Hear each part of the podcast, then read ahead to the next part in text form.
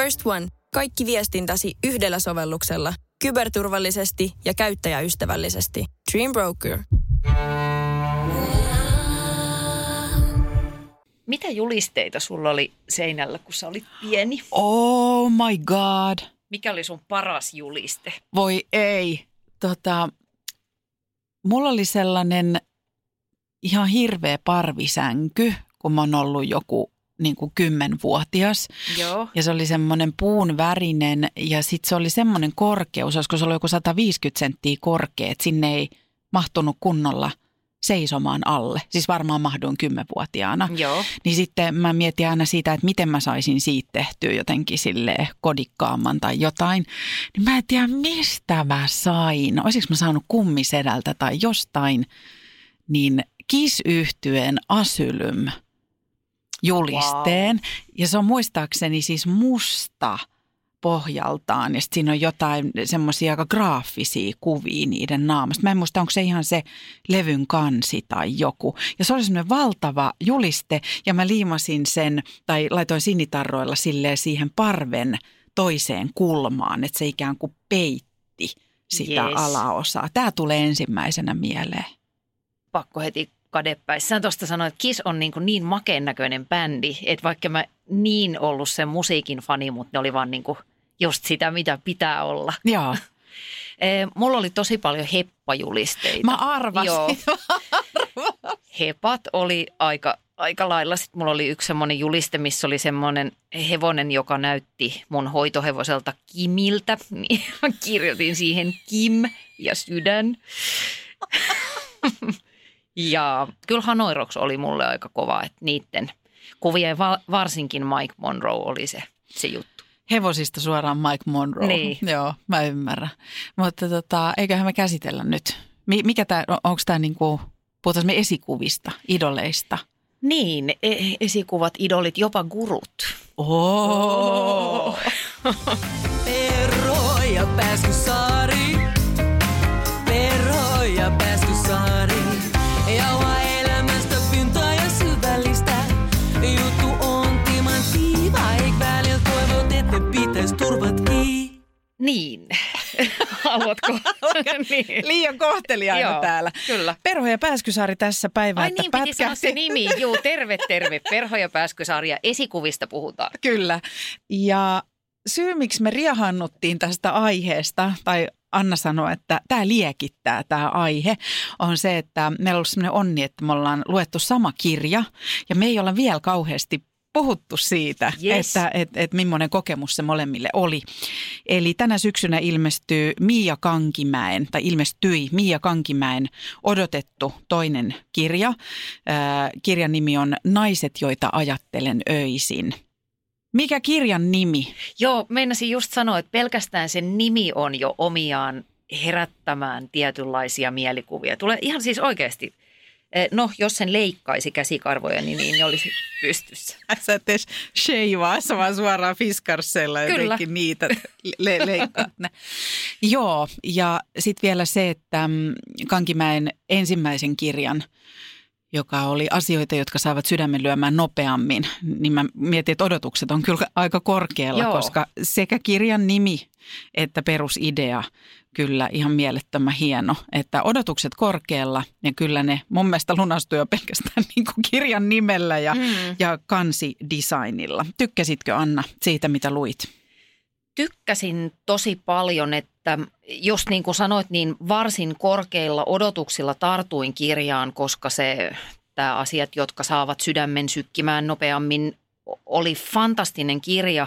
Ja ihan siis jo pelkästään se kirjoittajan tyyli, se ilmaisun tapa tai se jotenkin formaatti, jolla hän kirjoittaa, on uskomattoman kiehtova.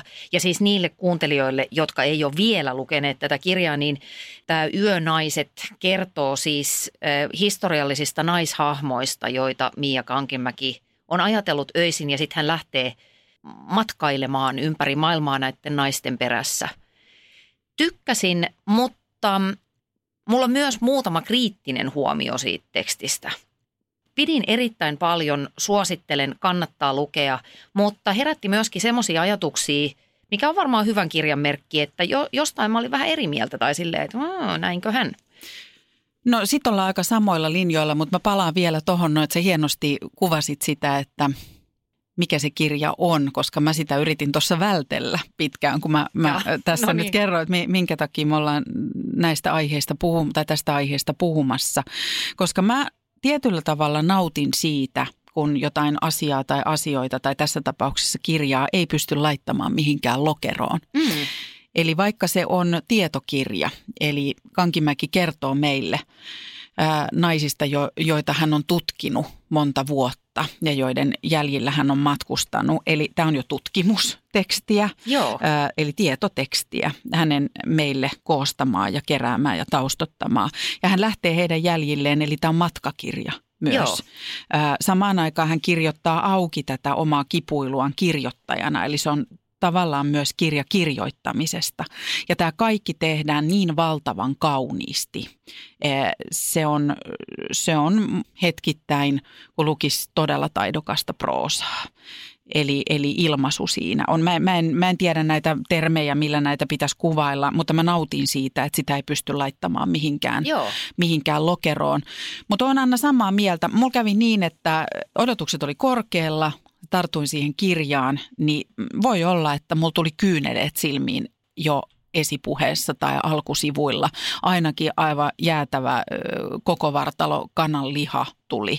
Ja sitten se siitä pikkasen laantui, mutta mä oon samaa mieltä, että hyvän kirjan ja tärkeän kirjan merkki on se, että mä oikein palan halusta jotenkin kysyä sulta, että mitä ne oli ne kriittiset havainnot, joita sä teit, koska mulla niitä nousee myös. Mutta mä haluan samaan aikaan myös sanoa, että kaikki maailman mahdollisimmat propsit kirjalle ja sen todella loistavalle kirjoittajalle.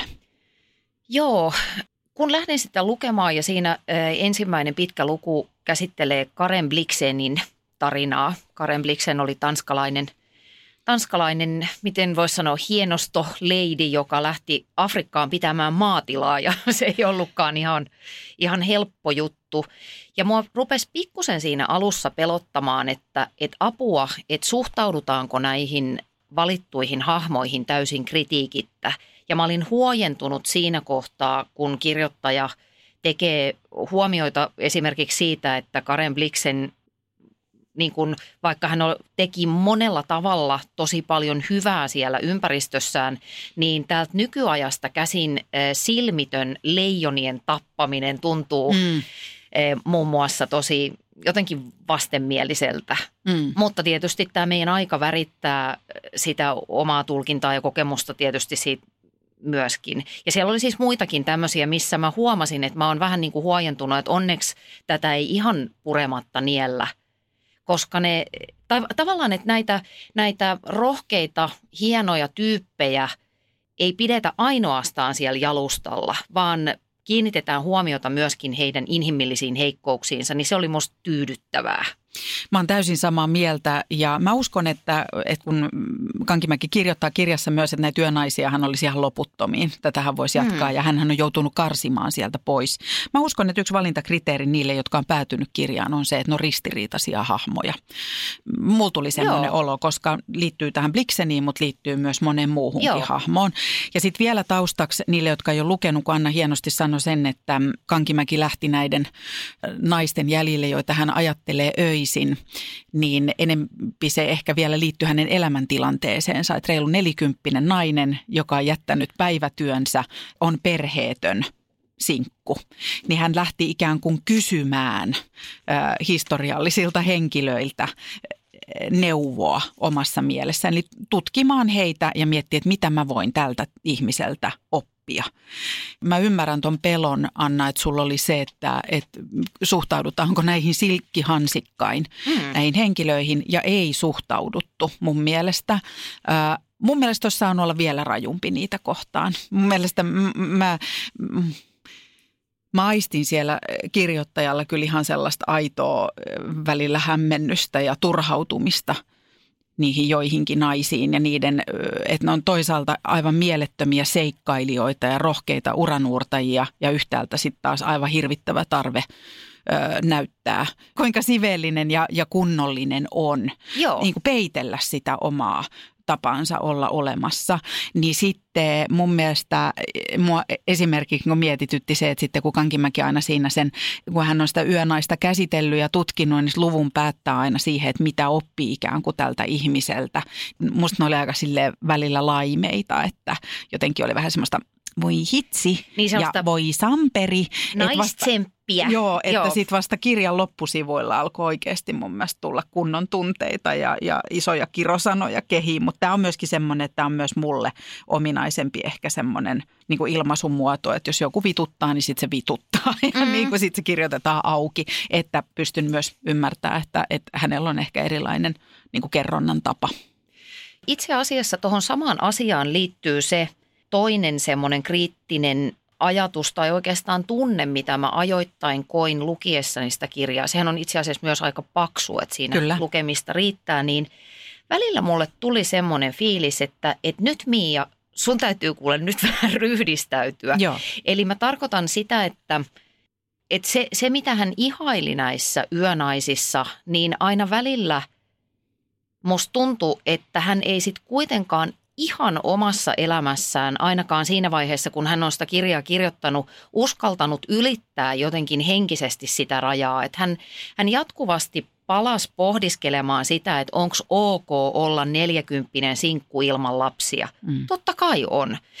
Niin kuin mulle tuli vähän siitä semmoinen jotenkin niin kuin anteeksi pyytävä tai selittelevä sävy. Ja voi olla, että on täysin mun päässä tapahtuvaa tulkintaa, vaan mä jotenkin toivoin, että otan niiltä muilta sitten enemmän sitä niin kuin asennetta. Toi ei ole Anna täysin sun päässä, toi on myös mun päässä. Ja se olisi ehkä vaatinut sen, että hän myös rajummin kirjoittaa alkusivuille, että kun toi on just se juttu, että totta kai on ok olla ihan mitä vaan, mutta olisi voinut kirjoittaa rajummin auki ikään kuin ne paineet tai ne konventiot, jotka hänet ajaa ikään kuin selvittämään sitä, että miksi vaikka tämä olisi mulle ok, miksei se on muille ok. Totta. Ja että häntä ahdistaa se, kyllä, niin hän lähtee. Ja voisi olla, että se ei ole häntä ahdistanut, mutta tämä liittyy tähän. Mun mielestä se oli vähän kiltti ja vähän niin kuin, siitä olisi saanut mun mielestä enemmän irti. Mä oon samaa mieltä. Joo, kiltti tai ehkä jopa jollain kierrolla tavalla hieman passiivis-aggressiivinen. Semmoinenkin fiilis mulle tuli välillä, että no ehkä just toi, mitä sä sanoit, että sano suoraan vaan. Niin. Ja sitten tästä päästäänkin siihen, että kun ihminen kirjoittaa omasta elämästään rehellisesti, kauniisti, niin mitä jos hän on sellainen ihminen, että hän ei halua mennä sen rajan yli. Kyllä. Ja sitä pitää tietenkin kunnioittaa. Joskin se sai mut miettimään sitä itse, kun kirjoitan, niin mä ajattelen, että on semmoisia asioita esimerkiksi, josta mä haluaisin kirjoittaa, mutta mä en vielä pysty. Koska mä ajattelen, että mun ei kannata niitä vielä kirjoittaa, koska mä en pysty kirjoittamaan niistä täysin läpinäkyvästi, täysin suoraan ja täysin avoimesti. Ja voi olla, että se aika ei tule koskaan. Ja voi olla, että se aika tulee joskus 5 vuoden päästä, 15 vuoden päästä. Mutta mä ajattelen, että se ennen kuin mä olen valmis menemään niitä asioita kohti täysillä ja ilman minkäänlaisia suodattimia, niin niistä ei pidä vielä kirjoittaa. Ja mä ajattelen, että kunnioitan Kankimäkeä siinä, että hän on vetänyt omat rajansa, mutta se ikään kuin suora kysymys, joka olisi kiinnostava kysyä häneltä itseltään, on se, että millaisia keskusteluja hän on käynyt itsensä kanssa, että mihin ne rajat vedetään. Joo. Ja onko ne niin pyhiä, että niitä ei olisi voinut vähän venyttää. Kyllä, koska todennäköisesti toi asia on sellainen, jonka tosi moni jakaa, tai siis ei mitään todennäköisesti vaan on, että sitäkin kautta ehkä se ei ehkä olisi sit kuitenkaan niin pelottavaa kuin mitä täältä käsin voi ajatella, mutta oot ihan oikeassa, että se on hänen elämänsä, hänen kirjansa, hänen tarinansa, näin.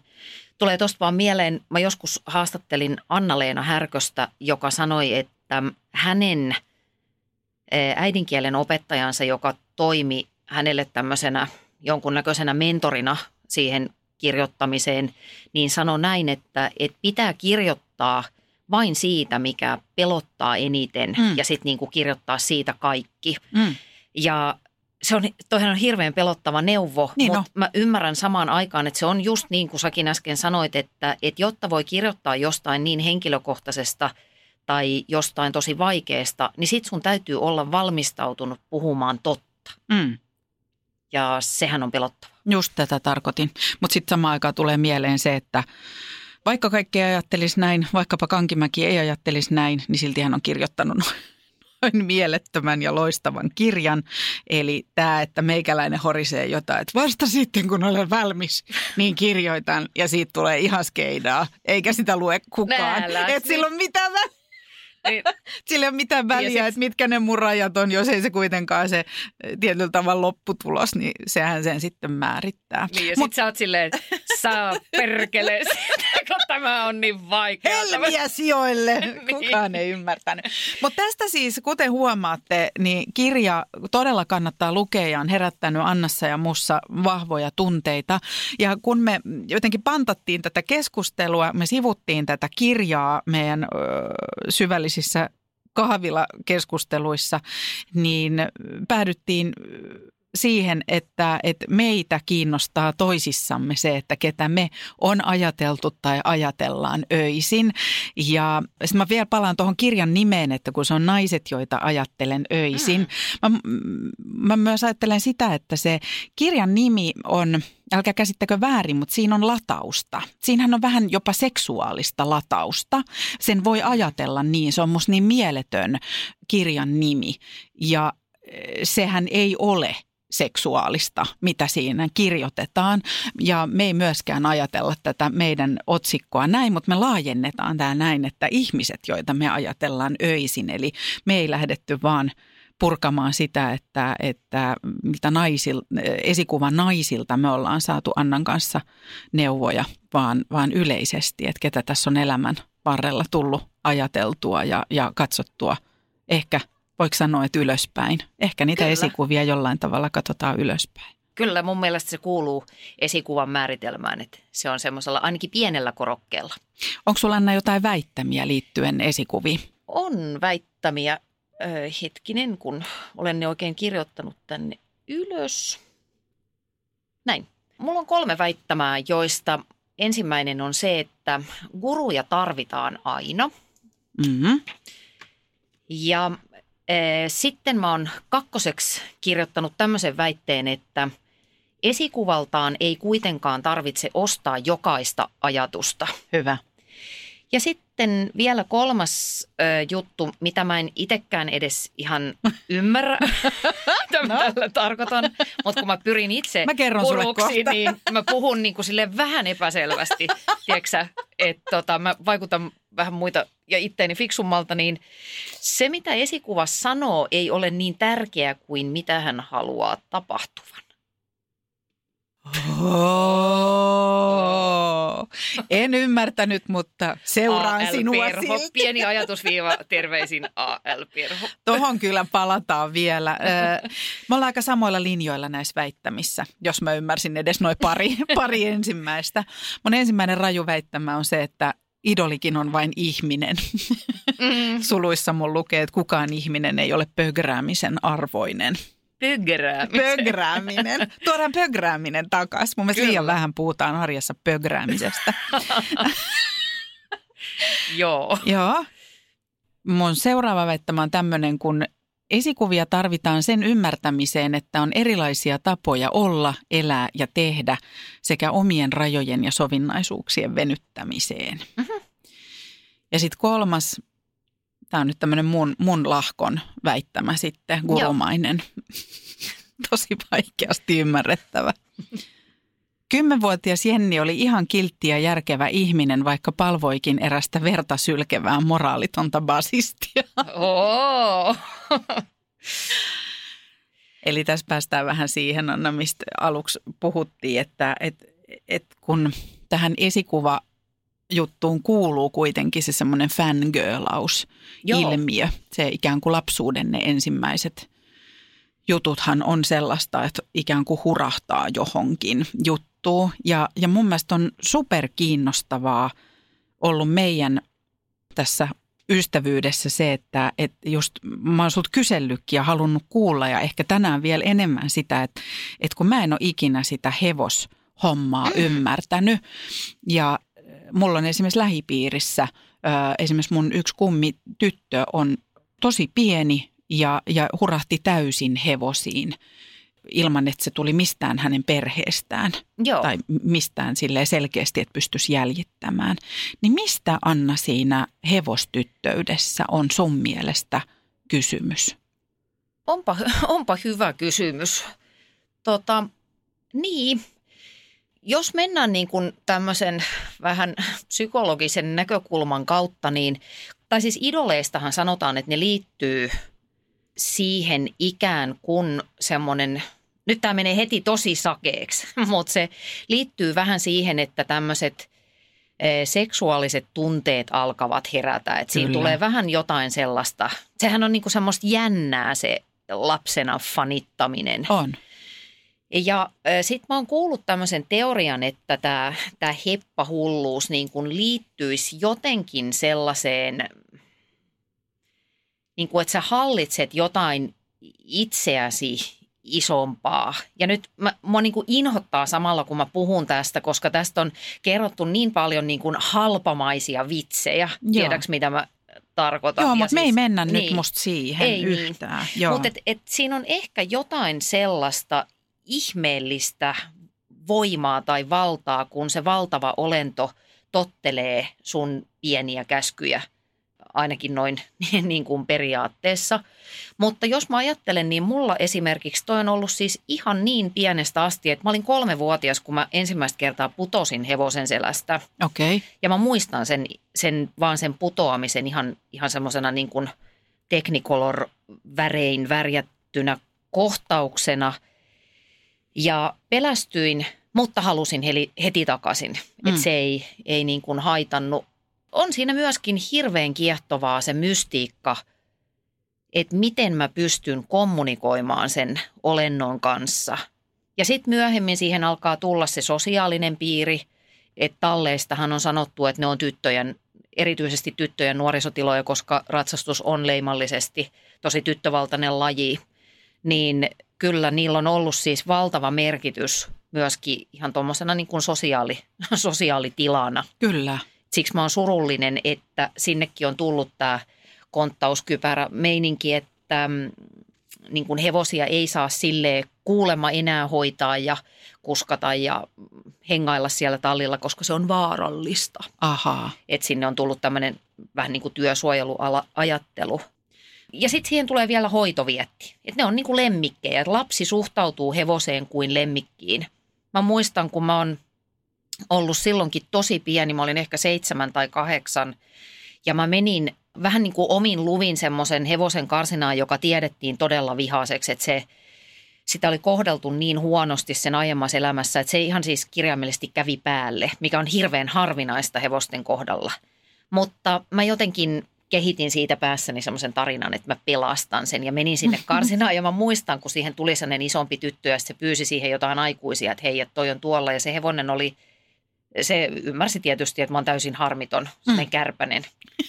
Niin, mutta tämmöisiä asioita siinä yhdistyy. Vitsi, sä puhut hienosti tästä ja samaan aikaan mulla nousee semmoinen ajatus, että varmasti tämmöistä fanitusta ja fanittamista on ihan lapsilla ja nuorilla sukupuoleen katsomatta, mutta se mistä, että jos sä sanot, että tätä heppatyttöyttä tai heppakulttuuria kohtaan, samoin kuin tällaista kunnon fangirlaus-ilmiötä kohtaan, niin mä oon todella kyllästynyt siihen, että sitä arvostellaan ja jotenkin väheksytään, koska mä ajattelen samaan aikaan, oli se kohde mikä hyvänsä, että jos mä ihan rehellinen oon, niin mulla se ei ole ollut mennyt ikään kuin hirveän isoksi ja voimakkaaksi se tunne, mutta mulla on kyllä tietenkin omassa kaveripiirissä esimerkkejä, että oli se sitten kohde ikään kuin heppakulttuuri tai oli se joku poikabändi tai dingohysteria oli silloin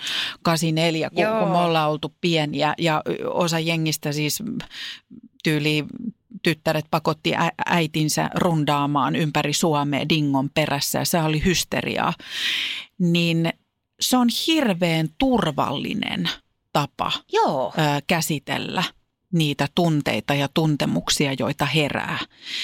Ja tämä on musta se, että mun mielestä sen sijaan, että sitä jotenkin väheksytään ja morkataan, niin olisi kiinnostavampaa kysyä, että mikä tässä maailmanmenossa mättää, jos me joudutaan tai vaikkapa tytöt joutuu hakemaan turvallista kohdetta tiettyjen tunteiden ja tuntemusten ja muutosten käsittelyyn jostain tosi etäisestä.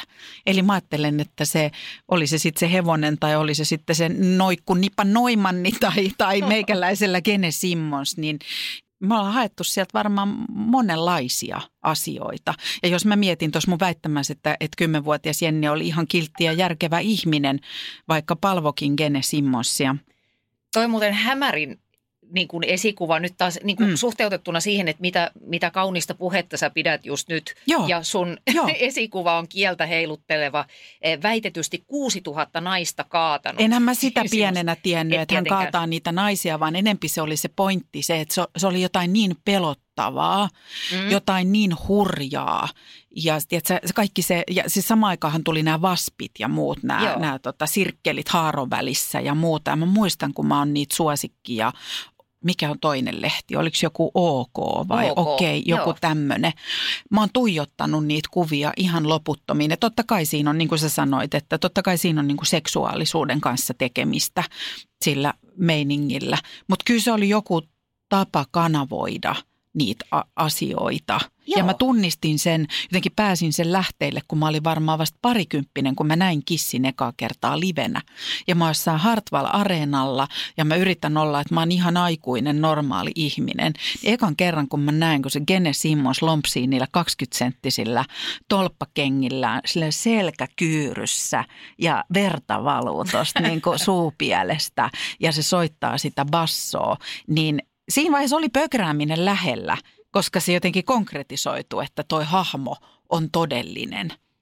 Ja niin, mä nyt toivon, että tässä kuitenkin enimmäkseen päällimmäiseksi, että se on turvallinen tapa käsitellä niin monenlaisia kasvamiseen ja nuoruuteen liittyviä asioita. Jes, nyt mä rupean fanittamaan sua, koska toi oli niin hyvin kerrottu. Plus paitsi, että mua vähän harmittaa, että kuuntelijat ei voi nähdä sun Gene Simmons äskeistä imitaatiota, koska se oli melko täydellinen tämä köyryselkä. Mä hain sen asennon tästä. Mä oon harjoitellut peilin edessä. Joo. Mutta toi se just on, että nyt kun mä oikein niin kun yritän tässä fiilistellä ja palata takaisin siihen aikaan, kun mulla oli Kim Hepan juliste seinällä, niin se nimenomaan on joidenkin semmoisten vielä nimeämättömien, hahmottomien tunteiden kohdistamista, just niin kuin sä sanoit, niin johonkin turvalliseen, mutta samaan aikaan pikkusen jännittävään kohteeseen. Ja nyt mä pääsen tästä kiinni johonkin niin kuin isompaan väittämään, eli siihen, että mä ajattelen itse ainakin niin, että ihmisen elämästä tekee aina elämisen arvosta se, että me ainakin vieraillaan semmoisilla raja-alueilla, jossa me käydään niin kuin testaamassa sitä, että mistä muhun on, kuka mä oon, kuin pitkälle mä uskallan mennä. Eli elämässä pitäisi olla paradoksaalisesti ilmastuna turvallista vaaran tuntua. Täytyy käydä siellä epämukavuuden puolella ja ehkä tämä fanitus yhdeltä osaltaan on semmoinen alue, jossa sä voit tehdä sitä. Et siellä käydään vähän niin kuin kurkkaamassa lapsena vaikkapa asioita, jotka kuuluu aikuisten maailmaan. Ja mä en vielä edes ymmärrä, mitä ne on, mutta mä jotenkin jo tunnen sen. Mutta mä saan tehdä sen niin kuin rauhassa, kuitenkin sit kiltissä, mutta vähän jännittävässä ympäristössä. Ja sitten tähän samaan vähän silleen, että jos tuosta vetää pikkasen ikään kuin semmoiseen arkisempaan, kun mä rupesin miettimään näitä ihmisiä, jotka on vaikuttanut muhun, vaikka pelkästään olemassaolollaan ja just omalla tavallaan elää tätä elämää, niin vaikka sitä ei sanoisi ehkä noin rajuinkaan sanankääntein, niin mä koen, että lapsella on kuitenkin semmoinen ajatus, että kun se elämä keskittyy siihen omaan perheeseen ja omaan lähipiiriin, ja vaikka siinä olisi kuin hyvä olla, niin pitäähän meidän nähdä toisenlaisia tapoja olla olemassa ja elää. Ja tämä on semmoinen, että mä rupesin miettimään, että minkälaiset hahmot muhun on vedonnut ja minkä mä oon tajunnut jälkikäteen jopa. Että silloin lapsenahan mä en sitä niin paljon miettinyt, niin mulla oli esimerkiksi semmoinen onni, että mä en edes tiedä, että mistä mä sain sen idean, koska mä oon ollut aika silleen vetäytyvä, enkä kauhean jotenkin esille pyrkivä ihminen koskaan, en pienenäkään. Et lähinnä laulanut, piinannut niin kuin mummoa ja vaaria kaikilla lauluesityksillä, mutta ei mulla ollut semmoista, että mun olisi pitänyt päästä jotenkin jollekin isoille yleisöille esiintymään. Niin mä muistan, että mä oon ollut 3. tai 4. luokalla ala-asteella, kun mä oon mennyt näytelmäkerhoon. Ja mä oon tästä ehkä sanonut aikaisemminkin tässä podcastissa, mutta et sen jälkeen kun oli käynyt vaikka futistreeneissä ottamassa sitä kurasta jalkapalloa naamaan silmät kiinni, kun ajattelee, että se sattuu vähemmän, niin mulla oli silloin, kun mä menin sinne näytelmäkerhoon, niin mulla oli jotenkin sellainen olo, että mä oon tullut kotiin. Ja sitä näytelmäkerhoa piti sellainen henkilö, sellainen Pirjo, joka oli opettajakoulutukseltaan ja sitten hän vapaa-ajallaan piti tällaista näytelmäkerhoa ja jotenkin Pirjon tapa näyttää mulle joku maailma, joku tapa olla olemassa, että on hyväksyttyä, heittäytyä jonkun roolin taakse ja tehdä vaikka mitä asioita. Tai hän jotenkin sai aikaan sen, että mä kiinnostuin vaikkapa balletista ja oopperasta. Että hän näytti sen, että vaikka elää vaatimatonta arkea ja kerrostalon niin kuin pienessä kaksiossa ja vetää saarioisten roiskeläppä pizzaa, niin se ei tarkoita, että joku maailma on minulta poissa. Joo. Ja mä oon jälkeenpäin ymmärtänyt, että sillä hahmolla on ollut mulle tosi iso merkitys, joo, koska se näytti, ja mä vietin heillä myös heidän kotonaan aikaa ja hänen lapsien kanssa aikaa. Wow. Ja se oli esimerkiksi semmoinen perhe, että ihan normaali kerrostaloasunto, mutta siellä ei laitettukaan välttämättä niin kuin Bernard ja Bianca piirrettyä, vaan saatettiin katsoa vaikka balettia jotenkin siitä luontevasti. luontevasti keskellä torstai-iltaa. Ja mulle se näytti, että mä kiitän mun äitiä ja isää toisenlaisista asioista. Että mua on viety motocross-kisoihin ja mua on viety, niin kuin kytketty populaarikulttuuriin. Kiitos siitä, mutta että mä koin lapsena, että oli mahtava päästä ikään kuin kurkistamaan toisten arkeen, joo, ja nähdä, että tällaisia maailmoja on. Mm-hmm. Onko sulla jotain tällaista tosielämän ihmistä omasta historiasta? Kaikkihan on tosielämän ihmisiä, mutta sellaisia, jotka ei olisi vaikka niin kuin muiden tuntemia. Onko sinulla jotain sellaista hahmoa ollut? On mulla ollut paljonkin hahmoja ja ylipäätään siis kun mä mietin tätä aihetta, niin mä aika nopeasti muistin ja tajusin taas sen, että vähintäänkin koko mun aikuiselämä, mutta oikeastaan varmaan jo sieltä yläaste lukioikäisestä saakka, niin on ollut, mä oon vähän tämmöinen niin kuin, miten mä sanoisin, kohkottaja tai semmoinen, että mulla on tämmöisiä niin kuin fanituskausia tai mä niin kuin kohkotan yhtäkkiä ihan hirveästi jostain hahmosta. Joo. Ja on aivan niin kuin täysillä sitä. Mulla on tämmöisiä kausia. Joo. Joo, ne on kausia. Parhaimmillaan mulla on erittäin vahva Jordan Peterson kausi. Sä olit kuuntelemassa sen, kun se oli puhumassa. Joo, mä olin kuuntelemassa sitä. Mä oon lukenut sen kirjan. Nyt mä luen sitä 3 kertaa läpi alleviivaten. Mä oon katsonut kaikki YouTube-asiat. Niin kun, se on jotenkin niin kuin, että sit mun täytyy ottaa kaikki siitä haltuun, joo, ensin. Ja sitten mä rasittavuuteen asti puhun myöskin aina siitä vaiheen kohteesta kaikille, jotka haluaa. Ja tai ei halua. Niin, ennen kaikkea, jotka ei halua. Mä muistan, kun mulla oli parikymppisenä valtavan vahva Andy Warhol-kausi. Ja sitten mä niin kuin jossain Loimaan baarissa esitelmöin omasta mielestäni erittäin uskottavasti Andy Warholin elokuvan tuotannosta ja siitä, mitä hän yrittää kuvakielellään kertoa. Jolloin joku sanoi, että voisitko sä olla nyt vähän aikaa hiljaa? Mutta siihen kysymykseen, että onko ollut tosielämän tämmöisiä vaikuttajia tai esikuvia, niin on paljonkin, joka liittyy tavallaan vähän tähän vaiheiluun, mikä kuulostaa tylyltä, että mä niinku heitän niitä sitten menee sitä mukaan, kun löytyy kiinnostavampia tyyppejä. Mutta Mä kuvailisin sitä tämmöisen kautta. Mä en muista, onko mä käyttänyt tätä esimerkkiä tässä ohjelmassa jo aikaisemminkin, mutta on olemassa tämmöinen kirja, jonka päähenkilö on, se on siis tämmöinen dokumentaarinen tai autofiktiivinen, miksi sitä sanotaan, niin se päähenkilö on sairastunut syöpään, siltä amputoidaan toinen jalka sen sairauden takia ja hän viettää tosi pitkän ajan sairaalassa siellä syöpäosastolla.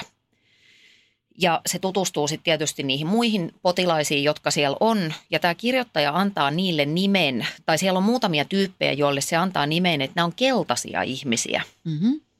Ja se keltaisuus tarkoittaa sitä, että meidän elämään ilmestyy tiettyinä hetkinä tyyppejä, jotka ovat juuri siinä hetkessä sulle tärkeitä ja tarpeellisia, joo, mutta sitten ilman, että tähän liittyy siis mitään tämmöistä kertakäyttökulttuurin ajatusta, niin sitten kun se aika päättyy, sä et ehkä enää koskaan tapaa niitä, ne niin kuin kuuluu vaan siihen johonkin ajanjaksoon sun elämässä ja sitten sä jatkat eteenpäin. Joo. Ja tota mä tunnistan paljonkin historiassani. Joo.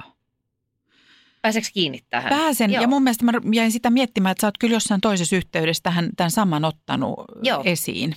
Ja se on musta, voiko olla, että olisi ollut ystävyys jaksossa? Joo. Koska se liittyy varmaan siihen, että miten potee syyllisyyttä siitä, että kaikkia ystävyyssuhteita ja kaverisuhteita ei vaali ja säilytä läpi koko elämän. Niin mä uskon, että se liittyy siihen. Mitä sulla tuli sitten, Anna, heppavaiheen jälkeen? Heppavaiheen jälkeen alkoi sitten rokki- ja punkkitouhut.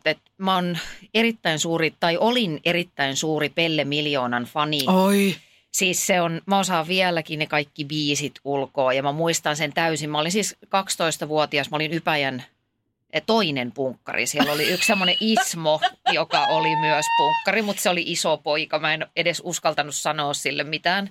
Mä tulee mieleen se Little Britainin se sketsi, se Only Gay in the Village. Yes, niin, teillä oli siellä skabaa, että teillä oli kaksi punkkaria. Kumpi oli aidompi ja oikeampi? Joo, että se vaihe tuli silloin ja sitten semmoinen erittäin suuri sosiaalisen oikeudenmukaisuuden jotenkin se tarve tai se semmoinen, niin kuin, että Pelle Miljoona lauloi sellaiseen tapaan, että mä ymmärsin, että hei, että maailma ei ole reilu kaikille ja nyt niin kuin, taisteluun pahuuden voimia vastaan, että siinä oli myöskin se. Joo. Mä tunnistan myös, että jossain vaiheessa ne kissijulisteet häipyi ja sitten tilalle tuli tämmöisiä. Mäkin leikkelin jotain vähän semmoisia kollaaseja seinälle, missä oli sitten jotain historiallisia hahmoja ja nykypäivän hahmoja, jotain iskulauseita ja muita. Että ehkä semmoinen, ja rauhanmerkkejä ja muita. Että ehkä se liittyy siihen, että sitten alkoikin miettiä, että minä olen aktiivinen osa tätä yhteiskuntaa ja maailmanmenoa. Joku semmoinen yhteiskunnallinen herääminen, joskin mulla se ei kyllä kauhean vahva ole koskaan ollut. Että mä en ole mihinkään tällaisiin vaikkapa poliittisiin tai mihinkään tämmöisiin liikkeisiin hurahtanut. Joo. Tosin täytyy tästä Pellestä sanoa, ja sitten mä olin myöskin iso Problems-fani ja silloin oli tämä Suomi punk-buumi. Niin kyllähän siinä viehätti myös se kapinallisuus ja se anarkia. Totta kai. Nytten kun mä listasin näitä omia esikuvia, niin kyllä niihin kaikkiin sisältyy vähän semmoinen jonkunasteinen keskisormen näyttäminen, että se on jostain luonnevikaisuudesta johtuen aina kiinnostanut mua, että niin kuin mä päätän itse ja fuck off kaikki auktoriteetit. Joo. Että se oli kyllä heti myöskin tässä Pellen hahmossa läsnä, koska se oli silloin, kun se oli uutta, niin se oli aika semmoista niin kuin poikkeavaa tai rohkeata. Mulle ehkä voimakkaammin sitten, jos sä olit 12-vuotias tuossa, sitten mä mietin, että siitä ikään kuin muutama vuosi eteenpäin mun kohdalla, niin sitten mä huomasin, että että mulla tuli joku semmoinen voimakas tarve löytää joku oma tapa ilmaista itseäni ja se tuntuu jotenkin, että se löytyy jostain huumorin kautta. Mm-hmm. Ja mua niin kuin naurattaa tämä, että mä menen nyt tähän yhteen henkilöön, jos me päästään kyllä yhteen mun mielestä kiinnostavaan teemaan, joka liittyy näihin idoleihin ja esikuviin, mutta mä menen kahden suomalaisen tyypin kautta tähän näin, koska Spede. Ei, mutta lähellä ollaan. Spede-tuotantoa ainakin osittain, koska mä väitin tuolla alussa, että idolikin on vain ihminen, että kukaan ihminen ei ole pökräämisen arvoinen. Ja mullakin on ollut sellainen onni, että kun mä oon yli 20 vuotta mediassa tehnyt töitä, niin tavannut oikeastaan melkein kaikki, vaikkapa suomalaiset. Hassut, mutta siis näyttelijät, niin. Muusikot, joo. Kaikki. Ja mä aina ajattelen vaikkapa silloin, kun tein viikoittaista viihteellistä talkshowta, niin mä ajattelin, että mä suhtaudun kaikkiin ihmisiin tasavertaisesti ja yhtä suurella kunnioituksella, mutta ikään kuin, että mä en pelkää ketään, enkä mä nöyristele kenenkään edessä. Ja näin. Mutta sitten, jos mä oon ihan rehellinen, niin on niin kuin kaksi ihmistä, ja tästä mä toivon, että kukaan ei käytä tätä mua vastaan ikinä, kun mä tän nyt sydämeni teille avaan. Mutta on kaksi sellaista ihmistä, joiden kohdalla mun on ollut vaikea hyväksyä se, että on vain ihmisiä. Okei, nyt kiinnostaa. Ja tämä liittyy tähän huumorivaiheeseen, mutta mä uskon, että tosi moni voi samastua tähän, koska siis olihan Pirkka-Pekka Petelius nyt jotain siis sellaista, että ei sellaista ole ennen nähty. Se on vähän epätodellinen. Se on epätodellinen ja se, että mä oon niinku kavereiden kanssa, tiedätkö, niinku kelannut VHS-nauhoilta, opetellut ne sketsit ulkoa ja kuollut nauruun ja jotenkin mitä ikinä se keksi tehdä, niin kaikki katsottiin ja imettiin ja varmaan vaikutti meidän kaikkien jotenkin ilmeisiin ja eleisiin ja hokemiin, mitä tuli. Ja sitten siinä samassa tietenkin, kun mietitään tätä Velipuolikuun ja Mutapainin ystävät satsia, johon mä hurahdin silloin 10-vuotiaana ja siitä eteenpäin, niin Kari Heiskanen on toinen. Ja sitten tässä on vielä niin, että mä en ole häntä varmaan ees jotenkin työn kautta tavannut, enkä ole ollut tekemisissä, niin voi olla, että, tiedätkö, että jos mä hänen kanssaan niin kuin päätyisin kasvokkain, niin voisi mennä hetki, että mä joutuisin tekemään töitä sen kanssa, että mä en ole se ikään kuin 14-15-vuotias minä. Joo. Ja sitten tämä liittyy Pirkka-Pekka Peteliukseen niin, että sitten muutama vuosi takaperin me päädyttiin tekemään töitä yhdessä samassa prokkiksessa. Pystyykö sä olemaan ihan normaali? En mä aluksi, mä en pystynyt. Tää on just niin noloa, kun mä yritän olla. Mä oon omasta mielestä ihan cool ja jotenkin silleen järkevä. Niin sit se oli sitä, että kun PP on ihan normaalisti, ja se tyyliin sanoo, että täytyy käydä vessassa, niin mä oon silleen, PP menee vessaan. Ja silleen... Siis mua hävettää tää ja mä pyydän anteeksi nyt, koska PP varmaan just kuuntelee tätä meidän podcastia ja niin kuin on mä sit, se on tullut sieltä alaspäin, että mä pystyin hyväksyä, että hän on ihminen ja hänen kanssaan voi tehdä töitä, mutta nämä on jänniä tällaiset, että nämä jää jotenkin päälle, mutta tämän huumorijutun kautta niin samoihin aikoihin mä löysin Woody Allenin kirjat ja elokuvat. Joo. Ja mä luin niin paljon vaikkapa Woody Allenin niitä semmoisia lyhkäisiä novelleja, jotka oli todella absurdeja. Ne on täynnä semmoista täysin absurdia huumoria. Että se alkoi näkyä mun tavassa vaikkapa kirjoittaa äidinkielen aineita. Ja mä kirjoitin yhden semmoisen ihan jotenkin, mä oon aina tykännyt kirjoittaa ja tykännyt äidinkielestä ja kirjoittanut vaikka aineita aina ihan silleen onnessani. Ja mä muistan, että mä kirjoitin yhden semmoisen aineen, jossa tilanteet niin kuin bussin sisällä eskaloitu semmoiseksi ihan absurdeiksi. Ja mulla oli semmoinen olo, kun mä kirjoitan sitä, että mä jotenkin kanavoin sitä Woody Allenia. Ja mä muistan, että mä sain siitä äidinkielen opettajalta palautteen, että kieliopillisesti tämä on 10, mutta sisällöllisesti tämä on 9, koska minä en ymmärrä tätä kokonaan. Mä olin silleen, että tämä on fair enough, että mä ymmärrän tämän. Mutta tästä päästään, mä haluaisin Anna kuulla myös, että onko sulla kirjoittajana ja tämmöisiä hahmoja, mutta et mä haluaisin päätyä tästä keskusteluun myös siinä, että kyllä mä oon viime vuosina miettinyt, että kun Woody Allen on hyvin ristiriitainen hahmo ja se keskustelu, mitä hänestä julkisesti käydään, hänen perheensä asiat ja keskinäiset suhteet, revitellään perheen toimesta julkisesti, niin liittyy myös semmoiseen keskusteluun, että voiko fanittaa tai pitää esikuvana jotakin ihmistä, jolla saattaa olla todella synkät puolet tai puolia, joita me ei nähdä ja joista me ei ole tiedetty. Joo, mietin tätä, kun tein tätä omaa listaani tässä, niin huomasin, että itse asiassa varsin monella näistä mun esikuvista niin on just tämmöinen aika poleeminen maine, että niin. Toisaalta he ovat, tiedä, huippu on niin kuin väärin kuvattu, mutta ne on niin kuin tosi kovia tyyppejä, jotka on isoja osaajia tai jotenkin päteviä jollakin elämän osa-alueella, mutta sitten samanaikaisesti ne saattaa olla ihmisinä, siis mitä jostain elämäkerroista tai muista lukenut, niin hyvinkin arveluttavia tyyppejä. Tai sitten ne on esittänyt myöskin mielipiteitä tai näkemyksiä, jotka on vaikkapa mun omien arvojen vastaisia. Kyllä. Et jos mä ajattelen tästä nyt mun listasta vaikka, mun yksi suurimpia esikuvia on Joan Rivers, koomikko, näyttelijä, joka on fantastinen nainen. Mä rakastan hänen komiikkaansa, se on tosi radikaali hahmo ollut, varsinkin silloin, kun hän aloitti.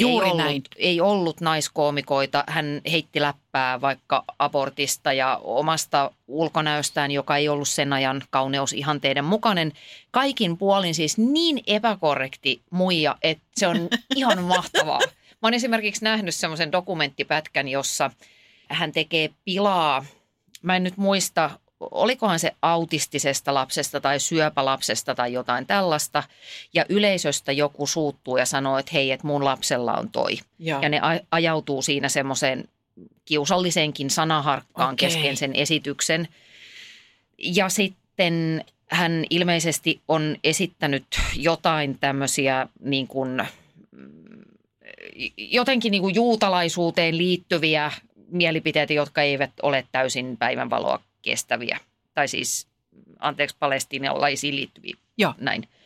Tai jos mä ajattelen Kauko Röyhkää, jota mä oon pitkään fanittanut, hänhän on viime aikoina varsinkin kunnostautunut vähän tämmöisissä arveluttavissa naisiin kohdistuvissa lausunnoissa. Hän on saatanan palvoja, fanityttöjen hyväksikäyttäjä, mutta silti mä tykkään sen aika monista sen jutuista. Hyvä esimerkki.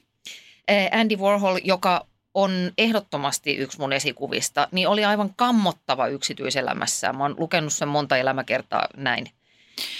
Tulee mieleen myös Louis C.K.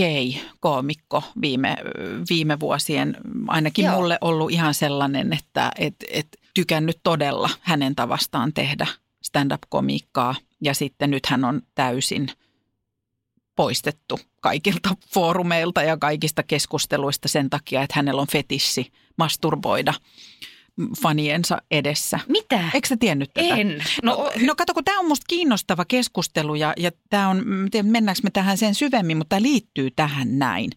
Eli se on niin, että eikö sä tiennyt oikeasti tätä? No en. No kun hän nousi tästä on nyt varmaan vuosi aikaa, kun tämän MeToo-keskustelun tuoksinassa kävi ilmi niin, että Louis C.K., olisiko se ollut niin, että 3 naista alun perin, nyt anteeksi, jos mä muistan lukumäärän väärin, mutta tuli julki sen kanssa, että Louis C.K. oli tämmöinen tapa, että näitä naisia tuli sinne takahuoneeseen tai johonkin, ja sitten hän kysyi, että saako hän niin kuin vetää käteen niiden edessä, ja nämä on antanut luvan, ja ne tekee niin. Ja sitten nämä naiset on tuoneet tämän asian julkisuuteen. Mikä meininki? No mikä meininki, joo. Mutta sitten tämä tapahtui niin, että Louis C.K. vetäytyi lavoilta ja vetäytyi julkisuudesta ja sanoi, että hän pyytää anteeksi tämmöistä käytöstä ja hän menee itseensä ja miettii tätä asiaa. Ja onhan sitä nyt jo keretty sitten ruoskia ja soimia jos joltakin suunnalta, mutta että kyllä mulle, mä näen sävyeron siinä. Mä en puolusta tämän kaltaista toimintaa, mutta mä näen sävyeron siinä, että oot se tämmöinen sosiopaattinen saalistaja, kuten Harvey Weinstein.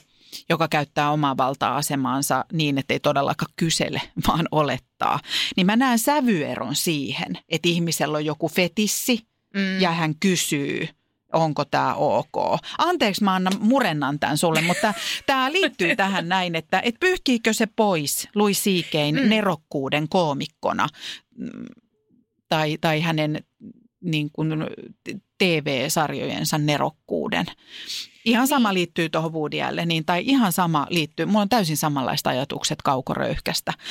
Ja tämä on mun mielestä myöskin sellainen, että tämä on musta niin kiinnostava jutella sun kanssa tästä, koska tämä on myöskin se, että mua ärsyttää se, että näihin esikuviin tai idoleihin me kohdistetaan jotain sellaisia odotuksia ja vaatimuksia ja jotenkin ajaudutaan illuusioon siitä, että olisi jotenkin täydellisiä ihmisiä. Yes. Ja mä monesti koen, että tällaiset tekijätyypit, niin me muut asetetaan heidät jalustalle, jonne he ei välttämättä itse pyri tai edes koe, että he ansaitsis paikkaa sillä jalustalla. Joo. Ja kun me muut nostetaan heidät jalustalle ja sit paljastuu jotakin, että se jalustan tietyllä tavalla perustukset järkyy, niin me järkytytään siitä, mutta ei niillä ihmisillä ole varaa sanoa, että en mä ole esittänytkään mitään täydellistä.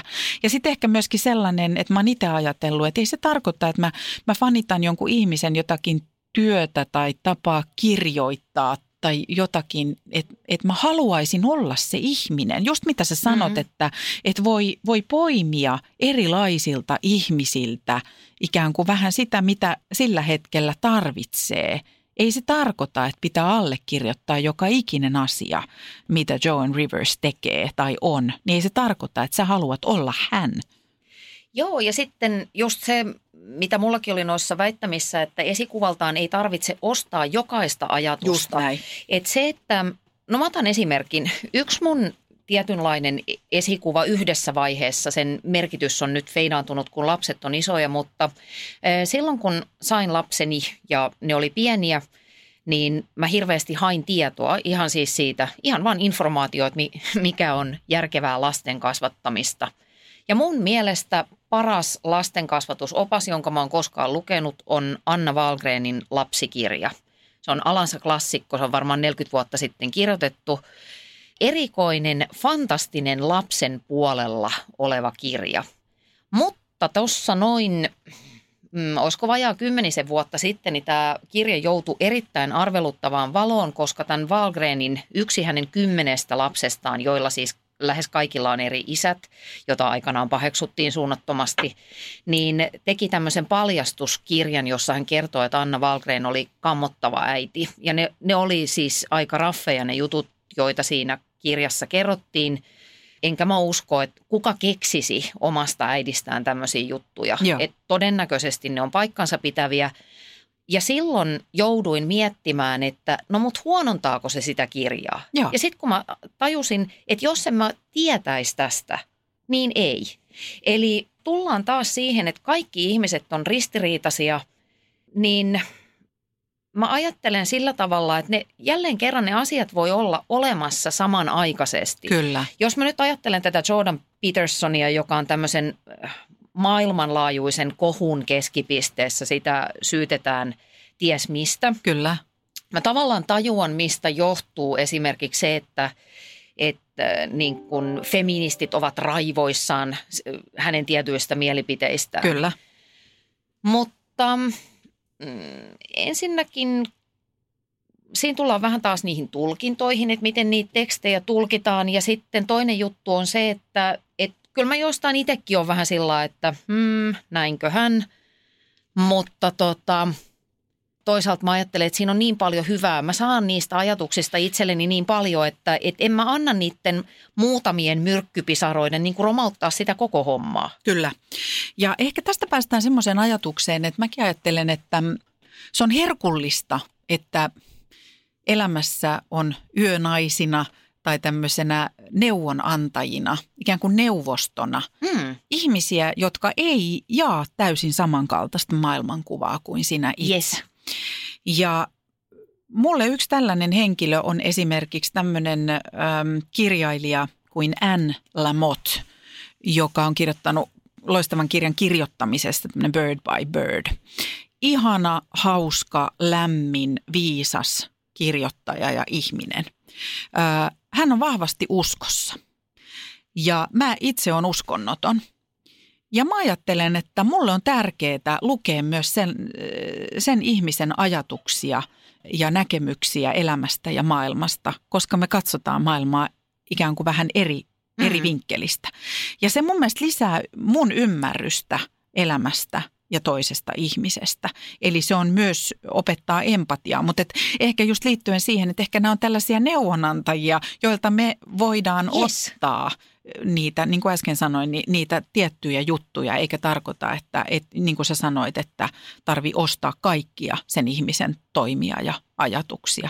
Ja tämä on loistava tämä Anna Wahlgren esimerkki, mutta sitten tuoreempi tapaus on tämä, että kyllä mulla oli lähipiirissä ihmisiä, joilla meni täysin pasmat sekaisin, kun tuli Junnu Vainiosta tämä kirja, että minkälainen hän on ollut lähipiirilleen, koska hänhän on niin kuin muusikkopiireissä ja vaikkapa sanottajana. Niin Jumalasta on, seuraava. Kyllä, joo. Niin ei ollut ihan helppo juttu se, että paljastuu, että ihminen on ollut ainakin sen kirjan perusteella ja siihen haastateltujen henkilöiden perusteella ikään kuin täyssika.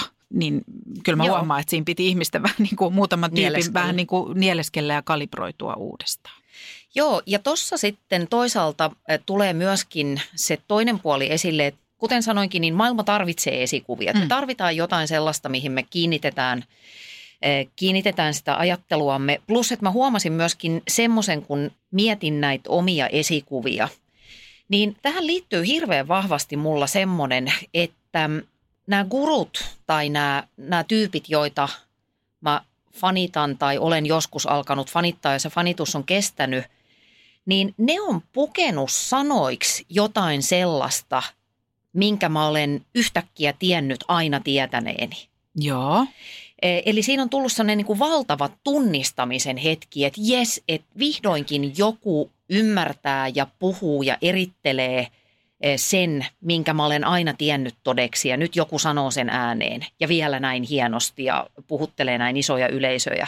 Ja siinä tulee se riski, että jos täysin silmittömästi lähtee siihen kurutukseen, että se siirtyy tämmöisestä niin kuin fanittelusta uskonnoksi, niin silloinhan näillä esikuvilla on mahdollisuus toimia semmoisena pillipiiparina, joka vie meidät ihan mihin vaan, ei juuri välttämättä näin. Myöskään hyviin paikkoihin. Ja siksi olisi kauhean tärkeää niin kun yrittää muistaa siinä sen ihastuksenkin keskellä, että tarkastele vielä, mitä kaikkea tämä tyyppi sulle kertoo, mistä se puhuu. Ja siihen mä ehkä viittasin sillä mun mystisellä viisastelulla, että ei ainoastaan mitä sanotaan, vaan se, että mihin tämä tyyppi todellisuudessa pyrkii. Juuri näin. Nyt siinä on tosi paljon järkeä. Mä arvasin, että sieltä se tulla rutistuu. Juuri näin. Mä haluaisin vielä nostaa, Anna, muutaman tyypin. Onko sulla vielä siellä rivissä jotain? Mulla on neuvostoa täällä. No, juurikin mainittu Joan Rivers. Joo. Olenko sanonut jo 67 kertaa Jordan Peterson? Olet. Se on nyt päällänsä. Kyllä. Jim Morrison. Tämä on noloa, mutta hän on mulle mitä suurin vapauden esikuva. Doors of Perception. Mulla oli tosi voimakas Doors-vaihe silloin, kun mä oon kasvanut Doorsin musiikin tahtiin, että meillä on ne levyt aina ollut himas ja mä oon kuunnellut, mutta sitten tuli se Doors-leffa, kun mä olin joku 15. Se oli tajunnan räjäyttävä. Jumalauta, mikä elokuva, ja sitten jotenkin sai vielä uuden sysäyksen siihen musiikkiin. Ja mäkin luin kyllä Morrisonin tekstejä ja muita. Kyllä. Mutta hän on varmaan kasvanut niin myyttiseksi hahmoksi sen takia, että ei ole enää täällä. Niin. Jari Sarasvuo on yksi mun suuria esikuvia, tämmöisiä niin kuin reaalimaailman, kun mä pidän esimerkiksi, Jim Morrisonkin on vähän semmoinen niin kuin tiedätkö, hologrammi, semmoinen saavuttamaton, mutta Jari Sarasvuo on niin kuin elävä olento, jonka mä oon sitten muutaman kerran tavannutkin ja olen kokenut kyllä, että mä oon niin kuin saanut häneltä varsinkin ammatillisessa mielessä paljon omaan ajatteluuni suuntaa. Ja sitten vielä, jos mä saan pari heittää vielä. Anna mennä. Niin Margaretta Atwood, kirjailija, ihan mieletön ennustaja, guru. Ja kaikin puolin tuntuu olevan tämmöinen niin kuin realistinen humanisti, joka näkee ihmisen sellaisena kuin millaisia me ollaan. Ja sitten yksi vahvimpia fanituskokemuksia mun elämässä on kohtaus, jossa mä pienenä katson Helen Kelleristä kertovaa mustavalkoelokuvaa. joka on todennäköisesti ollut erittäin sentimentaalinen ja tämmöinen, koska mä muistan, että mä lapsenakin niin kuin hirveän vahvasti elin siinä elokuvassa mukana ja mä muistan siitä sen kohtauksen, kun yhtäkkiä Helen Keller, joka oli siis sokea ja kuuro, mutta hän oppi kommunikoimaan ja lopulta opetti muita, niin kun siinä tulee se awakening, kun hän yhtäkkiä tajuu, että se osaa sanoo muistaakseni sanan vesi. Joo. Ja se oli, mun tulee vieläkin ihan kylmät väreet, koska se oli mulle, se oli nimenomaan tämmöinen tunnistamisen hetki, kun mä oon aina uskonut hirveän vahvasti siihen, että ihmisen suurimmat rajat on meidän omassa päässä, että me pystytään paljon enempään kuin mitä me uskalletaan kuvitella. Kyllä. Niin siinä tuli semmoinen tunnistaminen. Wow, hienoa listaa. Mulla on myös muutama vielä listalla, no niin. Jos puhutaan näistä reaalimaailman ihmisistä, niin mä nyt olen sen moneen otteeseen nostanut esiin tämän ihmisen ja kirjoittajan. Mutta Eeva Kilpi on mun mielestä tämä, että toi mitä sä kuvailet siitä, että joku on jollakin hetkellä onnistunut pukemaan sanoiksi sen, mitä mun sisällä on ollut aina, mutta mä en ole saanut sitä ulos. Niin mä oon hänen kohdallaan kokenut niin. Ja nyt jos mä oon ihan rehellinen, kun mä puhuin tuosta, että on ollut vaikeuksia Pirkka-Pekka Peteliuksen lähellä olla normaalisti, niin mä jouduin tai sain 4 vuotta sitten soittaa. Eeva Kilvelle, koska mä halusin pyytää häneltä henkilökohtaisesti luvan käyttää hänen runoaan mun kirjassa. Kova fan moment. Ja jännitti, tiedätkö, meikäläistä vanhaa niin kuin kyynistä kettua, jännitti, mun mahasta kouristi. Ja mä soitin, se oli? Mä jotain änkytin tässä siinä puhelimessa ja hän oli vaan jotenkin niin lempeä ja viisas ja jotenkin sillä tavalla, että no mitä? Niin kuin, että mä yritin jotain vähän siinä sille ylilipevänä ja fanittavana jotenkin perustella sitä asiaa, niin hän jotenkin veti maton mun jalkojen alta ja oli vaan silleen, että no jos tästä sinulle ja sinun kirjallesi ja etenkin lapsille ja nuorille on jotakin, niin totta kai. Ja sit mä olin ihan silleen sydänkurkussa tykytti. Mutta sitten toinen hahmo, joka taas että jos mä mietin, että mä olin viimeksi Ruotsissa syyslomalla, niin mä ostin yhden fanipaidan ja se on valkoinen teepaita, jossa on Tuve Janssonin naamakuva tässä edessä. Ja Tuve Jansson on mulle sellainen henkilö. Mä sanoisin ihan suoraan, että muumit ei ole ollut mulle mitenkään semmoinen tajunnan räjäyttävä asia, niin kuin on monille ollut. Mutta Tuve Jansson omalla esimerkillään, enkä vertaa millään tasolla itseäni häneen pois se niin kuin minusta, mutta Tuve Janssonin esimerkki siitä, että kuinka paljon hän on saanut kokea väheksyntää, vähättelyä, sitä, että hänelle on sanottu, että no kirjailija sinä et ainakaan ole ja taiteilija sinä et ainakaan ole ja sitten vielä ei ole saanut olla kokonaisvaltaisesti ihmisenä, elää todeksi rakkauttaan tai olla sitä, mitä on, niin mulla on Tuven myös semmoinen siitä ikonisesta kuvasta maalattu hieno Albert Ylistön maalaama taulu myös seinällä muistuttamassa siitä, että ei tarvitse olla joko tai, vaan voi olla sekä että. Ja sitten mun täytyy vielä nostaa mun mummo, mun isän äiti.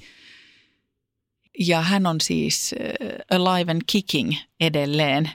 Ja mun täytyy sanoa, että miksi mä mummoa todellakin fanitan, niin tätä kuvastaa tosi hyvin yksi semmoinen hetki, kun mummo oli joku aika sitten sairaalassa ja ei ollut mikään siis hengenhätä, mutta että hän joutui semmoiseen operaatioon ja juttelin hänen kanssaan puhelimessa siellä. Ja sitten sen puhelun jälkeen mulla on 3 tytärtä, niin kävelin 2 tyttäreni. Luokse ja kerroin, mikä on tilanne. Mä sanoin, että ei ole mitään hätää. Mummo on sairaalassa, mutta toipuu siitä ja pääsee, jos kaikki on hyvin, niin pääsee huomenna kotiin.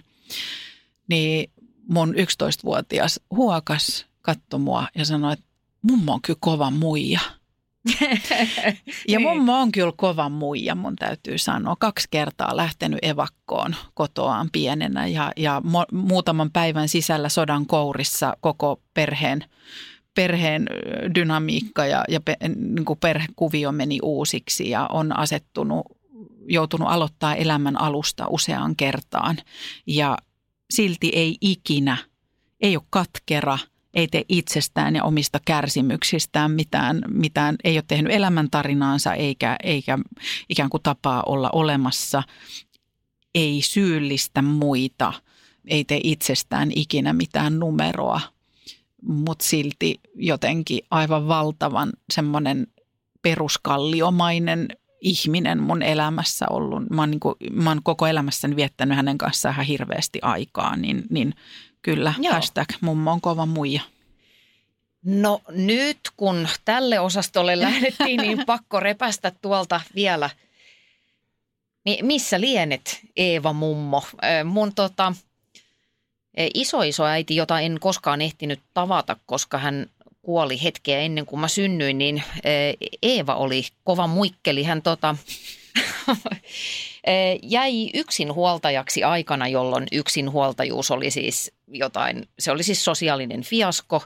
Hän alkoi pitää yksin maatilaa, joka oli siis vielä pöyristyttävämpää, että et nainen siellä ja pidät maatilaa ja olet se yksinhuoltaja. Hän oli erittäin epäsovinnainen ihminen kaikin puolin ja erakko, siellä kun naapurit olivat tulleet tervehdyskäynnille, niin tää oli vetänyt oven kiinni, niiden enää edes sanonut, että haluan olla yksin. Kuulostaako tutulta? Ja hän oli kova tekemään jalkapalloveikkauksia. Oli niissä siis kuulemma aivan ylivertainen. Plus, että hän poltti pilliklubia niin paljon, että savua nousi nenästä ja korvista samaan aikaan. Ja kasvatti hevosia ja koiria sotatarkoituksiin ja oli niin kuin kova hääräämään sitten siellä kylillä, järjesti kaikenlaista toimintaa, että vaikka en ole häntä tosiaan koskaan tavannut, niin jollakin kummallisella tavalla se hänen hahmonsa ja ne tarinat, mitä siitä on kerrottu mulle, niin on vaikuttanut.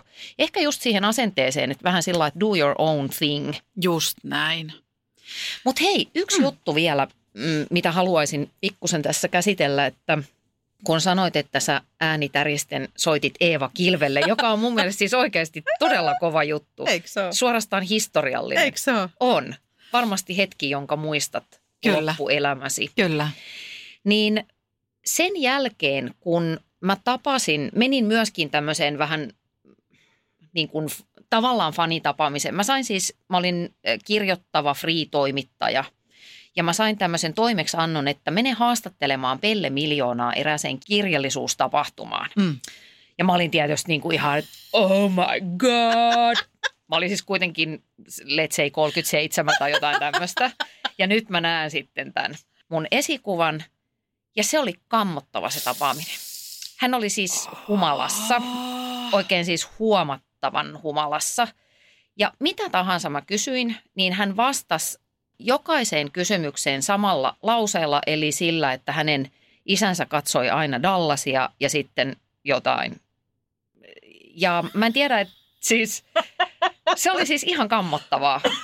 Ja rikos on vanhentunut, mutta voin nyt myöntää, että sitten mua hävetti se tapaaminen ja se kaikki niin paljon, että mä käytännössä kirjoitin omasta päästäni sen haastattelun käyttäen hyväkseni vanhoja lähteitä. Ja sen jälkeen mä oon ajatellut, että mä en halua tavata mun esikuvia, vaikka tulisi jokin tilaisuus siihen. Mä haluankin, että ne pysyy siellä vähän etäällä ja kaukana. Ihan loistavaa, että sä otat tämän esimerkin, koska muistatko sä, Anna, kun me hahmoteltiin tätä aihetta, niin mitä sä sanoit, että kun aina on se semmoinen jotenkin ikuisuuskysymys, että ketkä olisi sun unelmien niin päivällisseuralaiset, että jos sä jästäisit dinneriä, sä saisit kenet tahansa maailmassa kutsuttua siihen dinnerin pöytään, niin sulla oli aika mahtava reaktio siihen. Niin, siis just tämä, että jos saisit sitten jonkun Bill Clintonin kanssa syödä chateaubriandia, niin ei kiitos. Ensinnäkin mä en halua päästä liian lähelle näitä esikuvia. Sitten mitä puhumista niiden kanssa keksis? Mä olisin ainakin ihan hermona siinä, että no niin. Tai sitten ne on kännissä ja horisee jotain ihan muuta. Tai tylsiä. Joo. Paljon mieluummin mä oon omien ystävieni kanssa ja pidän hauskan illan ja pidän nämä ihmiset semmoisen tietyn etäisyyden päässä. Ja mulla tulee tästä mieleen se, että se toinen klassikkokysymyshän on se, että kenet sä haluaisit kantamaan sun arkkua, niin ehkä vaihdetaan nämä just toisinpäin. Että mä ottaisin ne lähimmät ystäväni ja tärkeimmät ihmiseni sinne dinneripöytään ja sitten ne esikuvat ja idolit voi tulla kantamaan mun arkkua. arkua. Okei, eli Gene Simmons ja Eeva Kilpi kantoivat Jenni Pääskysaaren arkun ja viereisellä käytävällä Jordan Peterson, Jari Sarasvuo ja Helen Keller tasapainottelivat Anna Peron arkun kanssa. Ihan sairaan hyvä.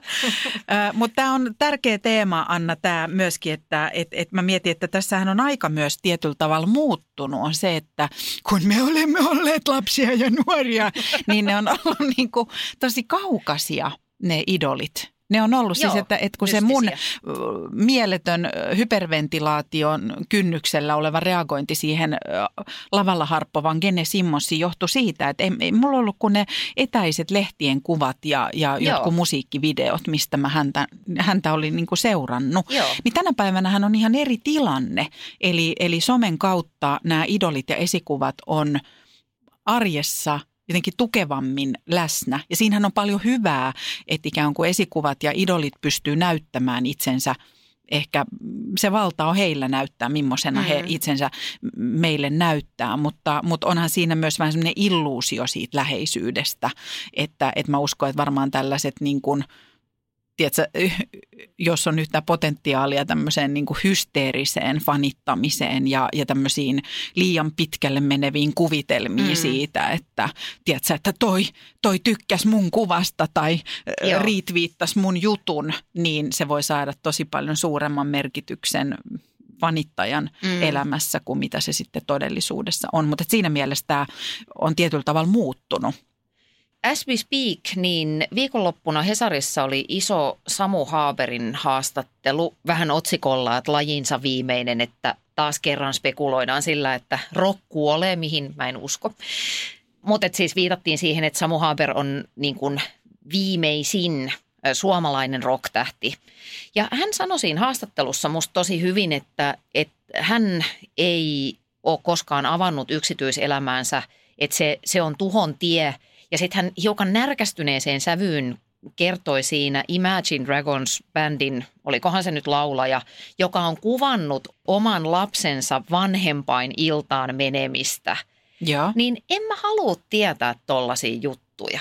Niin kun mun mielestä siihen esikuvan ja varsinkin ton tyyppisen niin kun artistin, muusikon, ison jonkun Hollywood-tähden, niin musta siihen juttuun kuuluu se tietynlainen mystisyys, koska mua viehettää tai mä huomaan ajattelevani, että siihen esikuvan, brändiin tai siihen konseptiin tai tämmöisen gurukonseptiin kuuluu fiilis siitä, että se on kosketuksessa johonkin sellaiseen, mihin mä en voi päästä. Okay. Mä oon hirveän viehettynyt siitä, että mulla on sen kautta kanava jonnekin mystiseen, vaikka se todellisuudessa olisi sen niin kuin WC tai kylpyhuoneen kaappi se lähde, mutta mä en halua tietää sitä. Joo, ja tämä on ehkä sitten se, että toi on se, milloin se on helpompi säilyttää se raja, että jotenkin ei ajattele, että ne ihmiset on myös jotenkin täydellisiä. Tai että se on helpompi säilyttää se, että mä otan tuolta ihmiseltä sen, mitä mä tarvitsen. Että ei tarvikka mennä syvemmälle.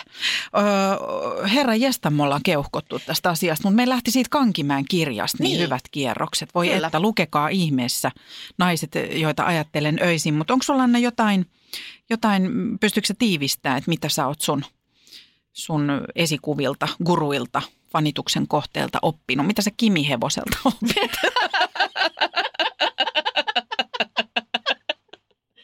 Okei. Älä seiso liian lähellä takajalkaa. Kyllä. Kimi Hevonen on sanonut minulle muun muassa, että et voi miellyttää kaikkia. Puhu aina totta. Mieti, haluatko olla mieluummin pidetty kuin pätevä. Vai toisinpäin. Keskinkertaisuus tappaa ja mieluummin överit kuin vajarit. Ai että, aika hyviä. Mä luettelen kanssa omat. Voi olla ja tehdä monta asiaa. Voi elää monta elämää yhden elämän aikana. Ihana ajatus. Monta elämää yhden elämän aikana. Ja ne voi tulla peräkkäin tai ne voi olla rinnakkain. Totta. Eikö saa? Ja sitten on parempi olla se, jonka tekemisistä joku märisee, kuin se, joka märisee muiden tekemisistä. Eli tämä on tämä tekeminen ylipäätään, että aina voi, tai just tämä, että kaikkia oikeastaan näitä, ketä me ollaan tässä lueteltu, niin kaikki on kritisoitu ja heitetty paskaa niskaa ja vähätelty ja näin. Ja silloin se musta kertoo siitä, että ihminen ainakin on tehnyt jotakin. Joo. Että mieluummin itse on tekijä kuin se, kuka märisee muiden tekemisistä. Ja sitten, sitten tämä, että kaikki on vain ihmisiä ja kaikki on tasavertaisia, ei ole ihmisiä, joita pitäisi pelätä tai jännittää. Idolikin on vain ihminen, jolla on joskus ilmavaivoja. Ja sitten näet kaikilta oikeastaan semmoista lempeyttä, nöyryyttä ja uskoa ja luottamusta omaan tekemiseen ja omaan juttuun. Niin, se oma juttu varmaan noissa kaikissa on, että ne vähän eroaa tapetista. Yksi juttu mulle jäi kyllä mieleen vielä tästä jaksosta. Jotenkin tartuin lauseeseen, jossa sanoit, että muuvit ovat räjäyttäneet useiden tajunnan. Plus haluan vielä kertoa loppuun oman kirjaideani. Inspiroiduin tästä Viranomaiset, joita ajattelen öisin, ulosottomies, pankkivirkailija ja verottaja. Näin. Olisiko hevosista nyt verokarhuun. Pisti Kimi. Kyllä, Kimi hevosen.